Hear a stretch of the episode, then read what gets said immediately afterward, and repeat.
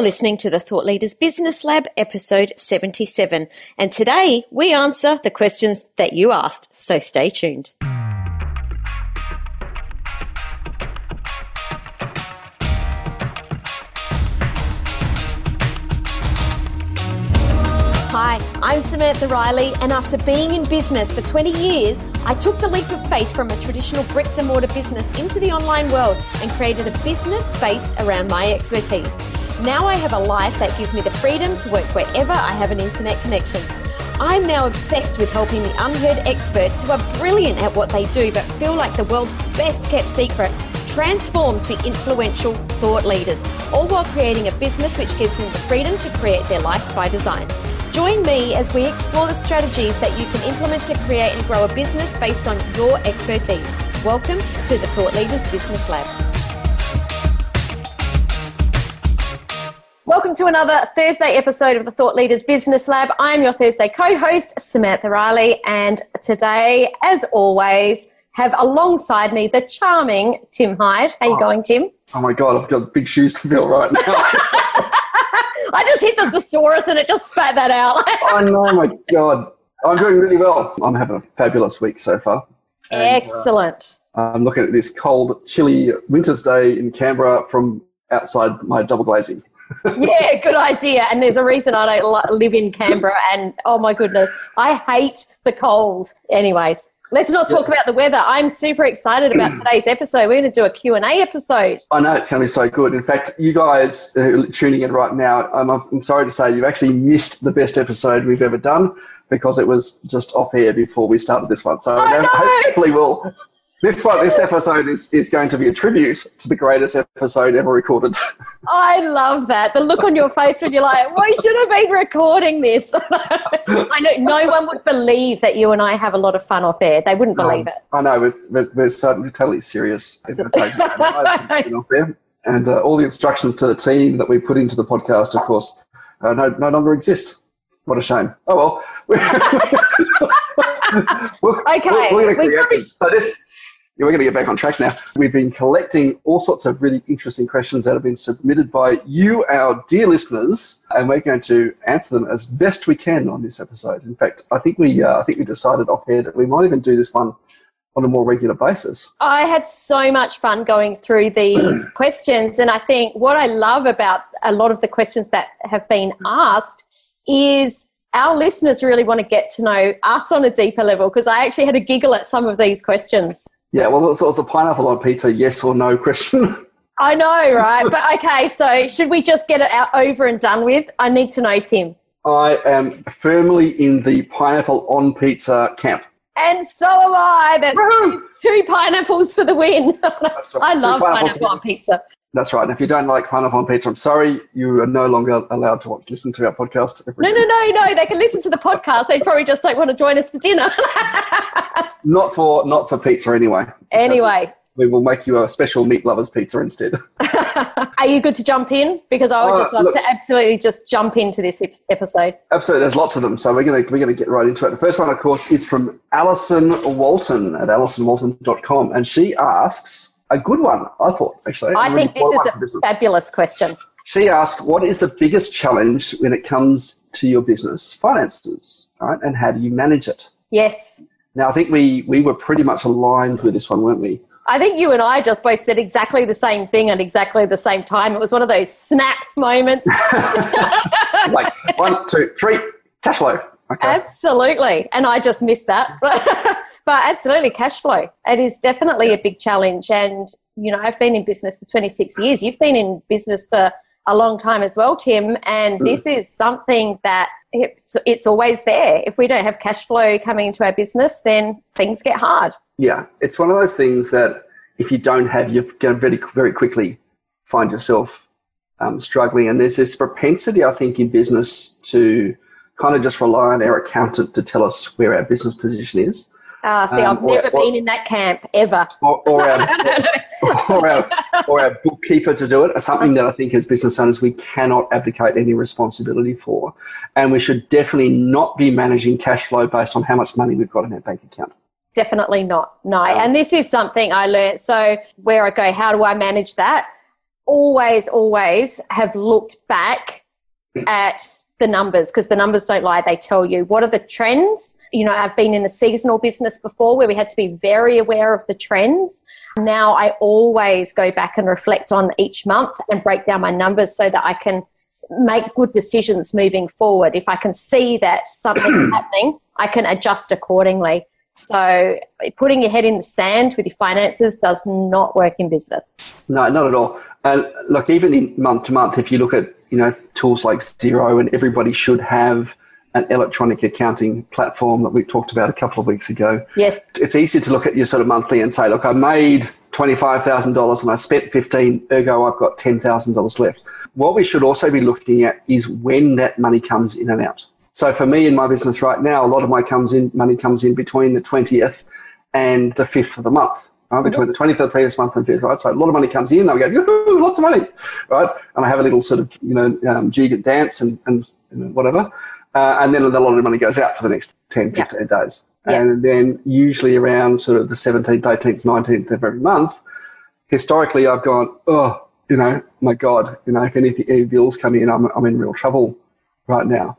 And so what we need to do is look at when the money coming in is coming into our business and when it's going out. And one of the things I've seen recently that can be really good if you've got a program or you're signing people up, look at signing people up on a Monday each week, right? So if you've got a new program and you get an order form on Friday, don't just sign them on Friday. Hold it over to the Monday so that on the, you know, the first, 7th, or first, 8th, 15th, 23rd of each month, you've got money coming into your account on a regular basis, which can help even out your cash flow. Oh, that's an interesting way of looking at it. There you go. Right? And so while you might be tempted to go, hey, I've got an order right now, you might just hold it over. Right? So it's either on a weekly basis, so you've got money coming in every week, or money coming in every fortnight, which can help you manage your cash flow a little bit better. I know that I talk about it a lot. I do have a bookkeeper. I do have an accountant, obviously, but I have never, ever, ever handed over everything to them. I know what my P&L looks like. I know the programs that are making the, you know, the most money, or where my money's coming from. It's something that I do pay attention to. So thanks for that question, Alison. I think that's an awesome question. Absolutely. Now, this next one, was from a good mate, Scott Bywater at Copywriting That Sells. Is that right? Is that Scott? I don't know. I just know that Scott's awesome and I know what he does. I know. So, well, Scott's a really good one because Scott has a personal brand. Scott has a great personal brand. Fact, if you're not connected with Scott on LinkedIn, go over and have a look because his content game is on point. That's right. It's interesting that Scott's question is that how do you position your personal brand to stand out? Now, it's interesting that he asked this question because Scott, we know Scott as Scott Bywater, not Copywriting That Sells. 100%. 100%. Right? Yes. So that's a really good example of how to create your personal brand to stand out. And one of the things that Scott does really well with his personal brand, and if you look at people who stand out, like, you know, Tony Robbins, Dean Graziosi, and so on, that stand out as personal brands, is that they're sort of the expert positioning and they're always in their genius zone, I think, as you mentioned off air before. They talk specifically to their genius zone, and they are also using a lot of video, right, to create that personal brand that stands out as well. Right? So people start to kind of connect and relate to the face of them. Yeah, that's it. They connect with you as a person rather than, you know, a business name, for example, because people do business with people. I think that getting that content game on point, showing up on video, showing up so that people get to know you and who you are, what you stand for, your zone of genius, is a great way to get your personal brand to cut through. And actually, I didn't share this with you before, Tim. About a month ago, I was doing some research. It was actually on SEO, and I went down a rabbit hole, as I often do when I'm doing things on the internet. And I made a really bizarre discovery. Other people might have found this before, but I've never seen it before. It didn't matter whether someone had a business name or whether they just used their personal name as their business, like I do. So you use Win More Clients, you use your business name. I just go with Samantha Riley. It didn't matter which way it was. Their biggest search term, or the way that people were finding them on Google, every time, it didn't matter who I looked up, it was always their name first. And I found that super interesting. Yeah, I think we'll stick to the show notes, but I know it's something that I created a few years ago that you've used in some of your programs. Sam, and that's an influence pyramid, what I call my social influence pyramid. Yes. And at the top of the pyramid, where we put our thought leaders. Okay, so thought leaders are generally creating and expressing not necessarily new ideas, but their take on someone else's idea, right? Or they might be creating a new idea. So the thought, my influence period is a thought leaders kind of thing, right? Next level down from that is people who share it. Okay, so Sam, you are sharing my influence period with your network, and that puts me as a thought leader. Yes. Right? So that actually creates influence for me and makes my personal brand stand out, but also then creates yours as well, right? Because you're saying, here I am connected to all these thought leaders, and I'm saying, here's a new idea you might not have come about. And as we start to go down through our influence period, we start to get on people who comment, right? We start to get people who like, and then the vast majority of people who then lurk and just read. Now, and we're talking about social media here, the people that are just lurking around Facebook and Instagram. Particularly social media, but any group context, right? You can see the same dynamics happening in networking groups. Some people just sit on the sideline and just kind of observe. Other people command the room and share their ideas, and other people go, oh, okay, that's a really great idea, Tim, you know, yes, you know, and other people think, okay, that's really cool, yeah, I like that one. In social media, it's more obvious because we do have shares, likes, comments, readers, right, or lurkers at the bottom. And the more often you put yourself at the top, the more likely you are to create your personal brand that stands out. 100%, because people will know what your genius zone is and what you stand for. That's right. So we need to be consistent about the regularity that we appear with, the content that we appear with, and how we appear. Steve Brosman is another connection of both of ours. Sam, Steve, you will never see Steve in public or in his public persona without wearing a turquoise shirt of various different shades. That's part of his, that's part of his personal brand. Okay? So he's always consistent about how he appears whenever he appears on the subject of his topic of expertise. And you'll see the same thing with other people as well. They'll always appear the same way. Yeah. So whatever it is for you, I don't go for the colour thing. I had, interestingly enough, someone did comment to me that there was, and I'm not going to say what the colour was because they might know who this person is, but this person always showed up in the same colour. And I'm not talking about Steve here. And someone said, oh, well, that's really interesting. I know that as the, you know, the yellow lady, but I don't actually know what she does. So just go with something that works for you, but make sure that people know what it is that you do. Partway there, develop part of a personal brand, but not the next thing. We need to make connection with our zone of genius as well. Totally. So, Scott, I hope that answers your question. Thanks for sending that in. I like this one. You do? I do. This is from Ian Pratt, and Ian's a connection of ours on LinkedIn. And he's a leadership coach. Absolutely. And Ian asks, how do you move from idea to action? And what I love about this is how many people, and actually I'll even put my hand up, and probably I reckon you could too, Tim. We have these really good ideas and don't actually do anything with them. And yeah, so often. Look, this defines my brother-in-law. He's got brilliant business ideas and never puts anything into action. He'd be there by now if he did. Well, I mean, I am a big action taker. I do take action a lot, but there's some ideas that don't ever go anywhere, and I certainly see it often in the business world. I think if we need to look at all the successful people we know, though, not just personally, but, by their brand presence as well, more often than not, it's those action takers that are commanding that position. 100%. Right? People who are gone, this is not quite a formed idea, but I'll take action and then I'll kind of refine what it looks like as I go. And I think that you've just alluded to the very first point there, that you can't wait until it's perfect. If you have an idea, just go with it. The ironic thing about being perfect, right? Perfect doesn't exist. No, perfect it doesn't. For who, right? Exactly. Perfect for you, perfect for... Oh, it might be perfect for me and it's not going to be perfect for you. That's right. Our clothing sizes are very different. Yes. In case for those who don't know, I think you're pushing about 5 foot. I haven't even made it to 5 foot. 4 foot 11, and I'm 6 foot 2, right? So we do look pretty funny when we're together. Right. So but even there, perfect one person is not necessarily perfect for the next, and we get too hung up in thinking that it needs to be completed right, before we actually launch and get our idea or our product or our service out there.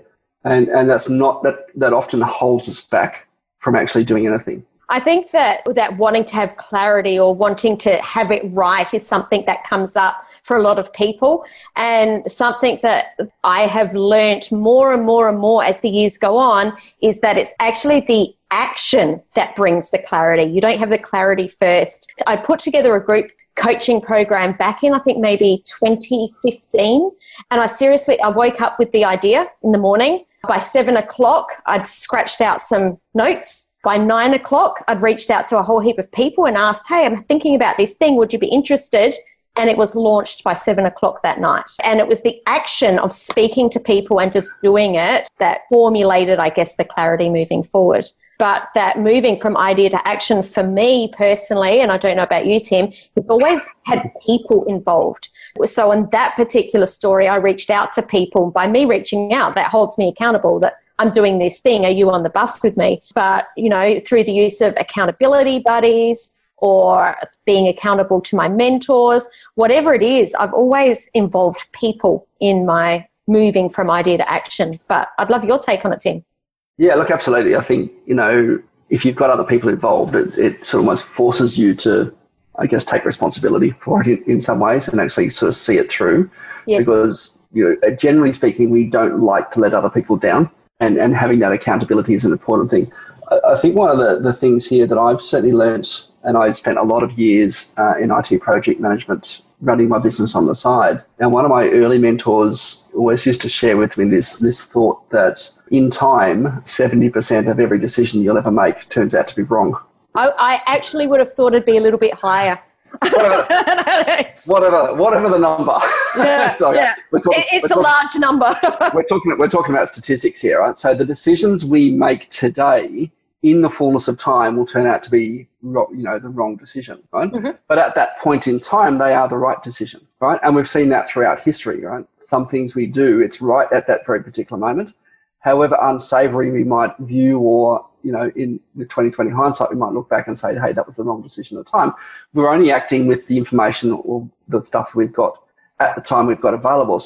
But making the decision, and again, we're talking largely mental things here. We're not talking anything that's really physical. We're talking, you know, your own limiting beliefs and your barriers. The quicker you make a decision, the quicker you can then adjust and change if that decision turns out to be incorrect.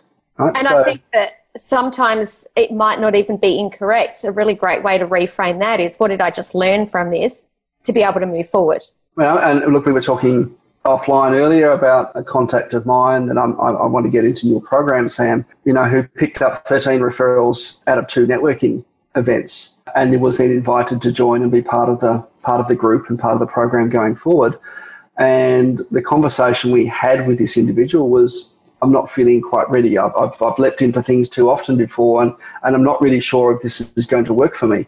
Like, and, well. And I was like, hang on a minute, you got 13 clients that want to hand you their credit card right now, and you want to have to think about that? Yeah.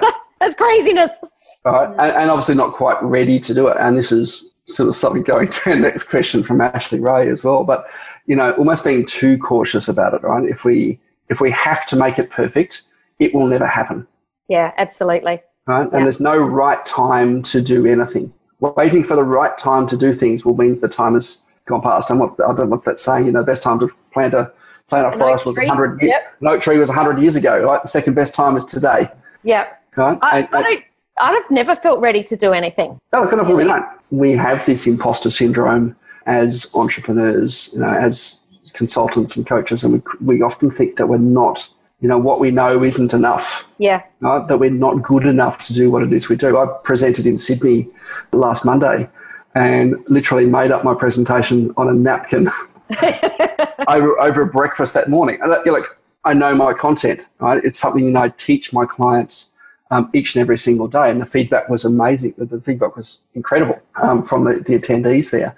But if I had waited until I'd scripted out every single word, polished that presentation to an inch of its life, rehearsed it 1,000 times until I knew every word I was going to say and every pause that I was going to roll out, you know, every joke I was going to try and extract from the crowd, I never would have been ready, right? Because it'd be another year, another 2 years, another 3 years, and maybe that content's not relevant anymore in 3 years' time. Totally. You know, but I only know that from actually delivering it. Yeah. Surround yourself with the right people. Absolutely. So, Ian, I hope that answers your question. All Next righty. One. Ashley Ray from Virtually Awesome Podcast Services. And I had a chat to Ashley yesterday and connected with her. So big shout out to you, Ashley. We had a great conversation. But her question, what, Tim, what gets your goat? What gets you all ranty and fired up? Oh, God, how many things do I want to go for here? This is where we had a lot of laughs before we started recording. I'm going to try and keep my list short. The abridged version. Give us the 30-second version, Tim. The 30-second version, I think, is really that hesitation that we talked about, the idea to action. Right? Yeah. That's the idea. And I hate to see waste. It's one of my big, personal bugbears. I really hate people seeing wasted opportunity, without giving it.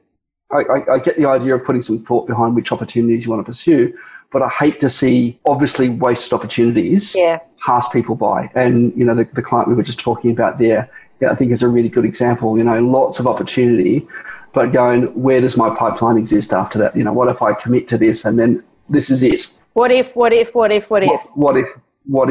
So, what if, how about this one? How about we change the way we're thinking and going, what if it actually works? What if it was even better than I first imagined?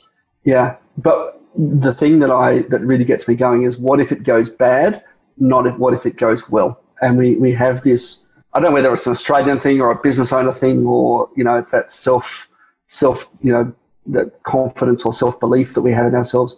But often I know people who are going, what if it goes, it's the negativity, it's the always looking at the worst side of the opportunity. Yeah. Not the positive outcomes that could be taken from doing something. And I think that's my biggest goat in business. And you did that really well. And I kept it to a minute and a half. Well done. I'm going to share mine, Tim, because this is something that I do passionately believe in and it really does get my goat. And that's people looking sideways and pointing the finger at other people saying, your business isn't good, you're doing the wrong thing, blah, blah, blah, all about you. Like, just focus on your own business. What are you doing well? I hate it. Going back to it right now, I'm so angry. Back in the days of my dance store, we actually had a rule for our staff that if a customer came in and complained about another store, that they weren't allowed to say anything. Because I think it's so off-putting to hear someone complain about another business. Like, I just don't like it. You can't be going, oh, yeah, they suck. And I agree. Yeah, even from that position of empathy to acknowledge it and say, oh, I'm sorry you feel that way is probably a far better way of saying it. And actually starts to lift you above. And we talk about integrity a lot, but it actually starts to really speak to your integrity. Totally. Yeah, that really gets my goat. So... And often I will put myself out on social media when someone's having a go and, you see these comments come up fast because someone's had a go at someone else and everyone's like, oh, yeah, right on, yeah, speaking the truth, bro, blah, blah, blah. And I'm like, have you actually seen the other side to this? So there you go. I'll stop right there. I don't like it. All the love coming from here. That's right. We could do a whole episode just of rants. But we're not going to. Two good ones, I reckon. I'm sure that's going to resonate with people as well. But, totally. Love to hear sort of what gets your goat in business in the show notes. Yeah, let us know what gets your goat. What gets you all ranty and fired up? Yeah, let us know. Thanks for that question, Ashley. But she did ask another question, didn't she? She did. And her second question was, how do you demonstrate the philosophies that underpin what you do without terrifying people? Now, I think this is not necessarily what I do or Sam, what you do. I think what Ashley's asking here is how do you kind of explain what it is that you do to people without overwhelming them? Yeah, that's certainly the way that we've taken this question. Yeah. When I talk to clients about their marketing, this is probably one of the areas that one of the biggest mistakes that people make, mm-hmm. right? And it would probably happen, like in most businesses, this is where people sort of make one of their mistakes. And that is talking about the process of what it is we do mm-hmm. and not the transition we create for customers.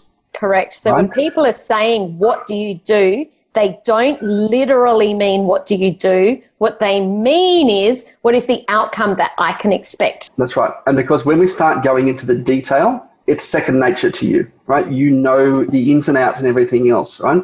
But for your customer or your prospect here, they don't understand how it is that you do things, right? And can feel overwhelmed and a bit terrified about how complex all of that looks. You do it every day. It's second nature for you. It's easy as. For somebody else, it's terrifying. Yeah, which is interesting, because when I first read this question, I was like, terrifying? We don't terrify our clients. But then I actually stopped and thought about it. A lot of the people that I work with, actually all the people I work with, usually started their business or went into, you know, their job, whatever industry they were working in, before the internet existed or before social media was around. So now for them to get their head around social media, it actually is terrifying for them. So I don't go into analytics and all of the other crazy things that we talk about. We just talk about the outcomes of having conversations with people. I think this is an important one to get, you know, right from our pickup line to our, you know, that introduction statement. What is it that you do, Sam? What is it that you do, Tim? And, you know, if you can get this right, talking about that transition and the outcome you create. So, for example, mine that I'm using right now, I'm targeting businesses in the financial services and professional services sector. So I might say something like, I help financial services companies double their business inside 12 months. Nice. You know, using our, you know, proprietary method. I don't need to go into the method. And since someone says, like, well, how do you do that? I say, well, I use our proprietary method.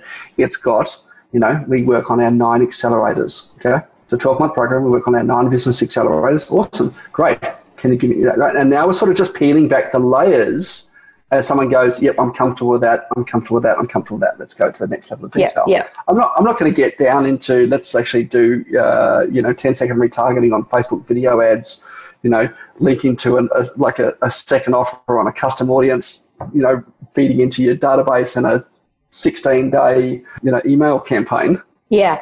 That's yeah. Well, if I said someone to that straight away, they'd be like, "Oh, yeah, terrified." that's too hard. I'm terrified. That sounds too complex, and therefore, if it's too complex and too hard, I'm not going to do anything. Yes. But if I come back to what is what's the pain to payoff process that we do without going into pain to payoff without going into the process, we find that our customer can now start to grab that as a broad concept. Yes. Right? And then we can start to drill down into it as they kind of come on that journey with us. Yeah, so I guess in summation of this one, it's explaining the transition from this is where you are now to this is where you're going to be. Show that you have a framework, because I also have a framework that I use with my clients, so they know they're safe. They know that there's going to be a path to follow. We call it the success path, and then that's the end. We don't need to tell them the processes. Absolutely. Yeah, nice question, Ashley. Thanks so much. Last one for today. This one was from Tony Lane from Vincent's. This was a conversation I was having with Tony this morning. He asked a really cool one, I think. It's largely about labels in many ways. But he asked, what's the difference between a business owner and someone who's self-employed? Yeah, I think this one's really, really good. What do you reckon, Sam? So for me, I think that the business owner is the person that's got the big vision. They've got the big vision, they know exactly where the company's heading, and they get it's like they're the driver of the bus, and they have all these other people that come on the bus that help the business owner achieve that vision. I feel that the self-employed person is the one that's in the trenches doing the work on their own, just, you know, in the midst of it really. They've bought themselves a job, or they have a job. Yeah, well, that's the thing. I think that's if we break it down into the actual words itself. Right? You're just not employed by someone else. You're employed by yourself. Yeah, crazy. You need to get holidays or sick pay with that. Right. I think if you're self-employed, your business requires you to be employed in the business to actually function. When you get to be a business owner is when you start transitioning out of that space and you're guiding and directing the business, just like that bus owner analogy, but not necessarily employed by the business. You can earn an income from your business, regardless of whether you're in it or not. And I think that's when you start to get to that business owner stage as opposed to the self-employed stage, right? So my wife, who just walked past in the background, for those people who are watching the video replay, she is both self-employed and a business owner, right? She's got a buyer's agency and a property management business. She's employed in her buyer's agency. If she doesn't do the work in the buyer's agency, nothing happens, right? So she's the one that turns up at auctions on the weekend. She's the one that, you know, goes out and negotiates with agents on behalf of her clients to buy property. In her real estate business, in her property management business, we have staff. Now, they run the business whether Penny's there or not, the day-to-day operations. So in that context, she's wearing that business owner hat. So she can take a whole week off, 2 weeks, 3 weeks, 4 weeks. You'd probably say, hey, you need to come back in and make sure the ship is steering in the right direction. But she can take several days off at a time, and the business runs seamlessly without her. Which does bring up a different conversation, because a lot of people in the coaching space, we're selling our expertise. So there are certain times that we do need to show up if we're doing group coaching calls or if we're running an event.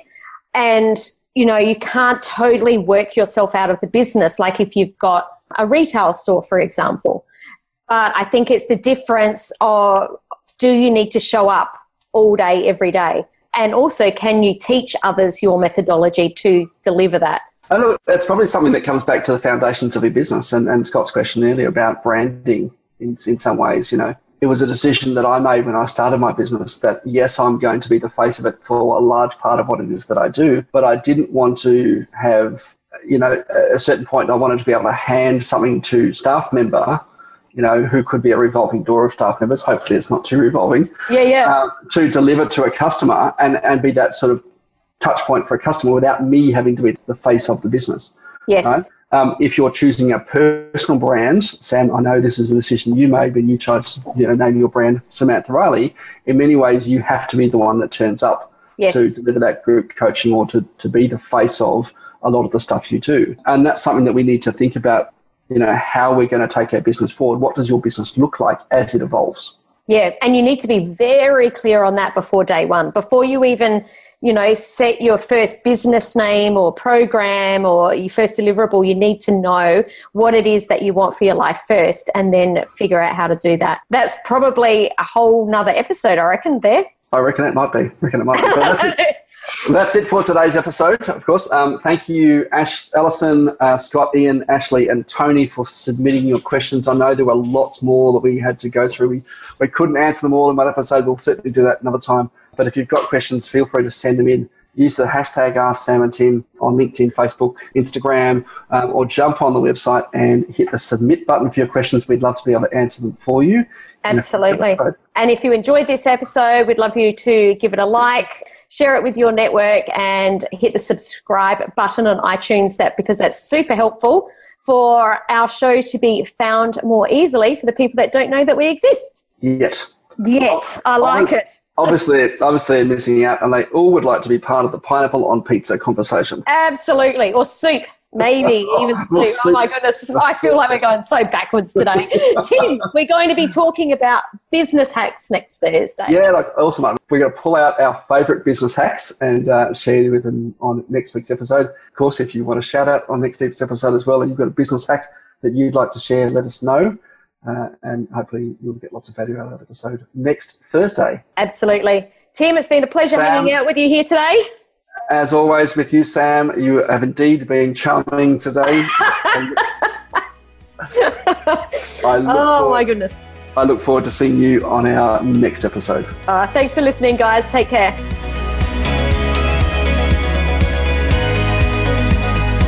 Do you want to grow and scale your business so you can make an even bigger impact? One of the reasons I've been able to achieve the success I have over the years can be attributed to one simple factor: surrounding myself with like-minded people. People who think big like me, who have a desire for growth, and who understand the challenges we face when growing and scaling a business. That's why I've created a free community especially for thought leaders and experts just like you, and I'd love you to join us. Just request access to my free Facebook group at Thought Leaders Inner Circle. If you enjoyed today's episode, I would love you to share this on your favourite social account. Just head to samanthariley.global/podcast, click on your favourite episode, and you'll see the buttons right there to share the love. And as this show is new, I would love you to leave a 5-star rating and a review on iTunes. See you next time in the Thought Leaders Business Lab.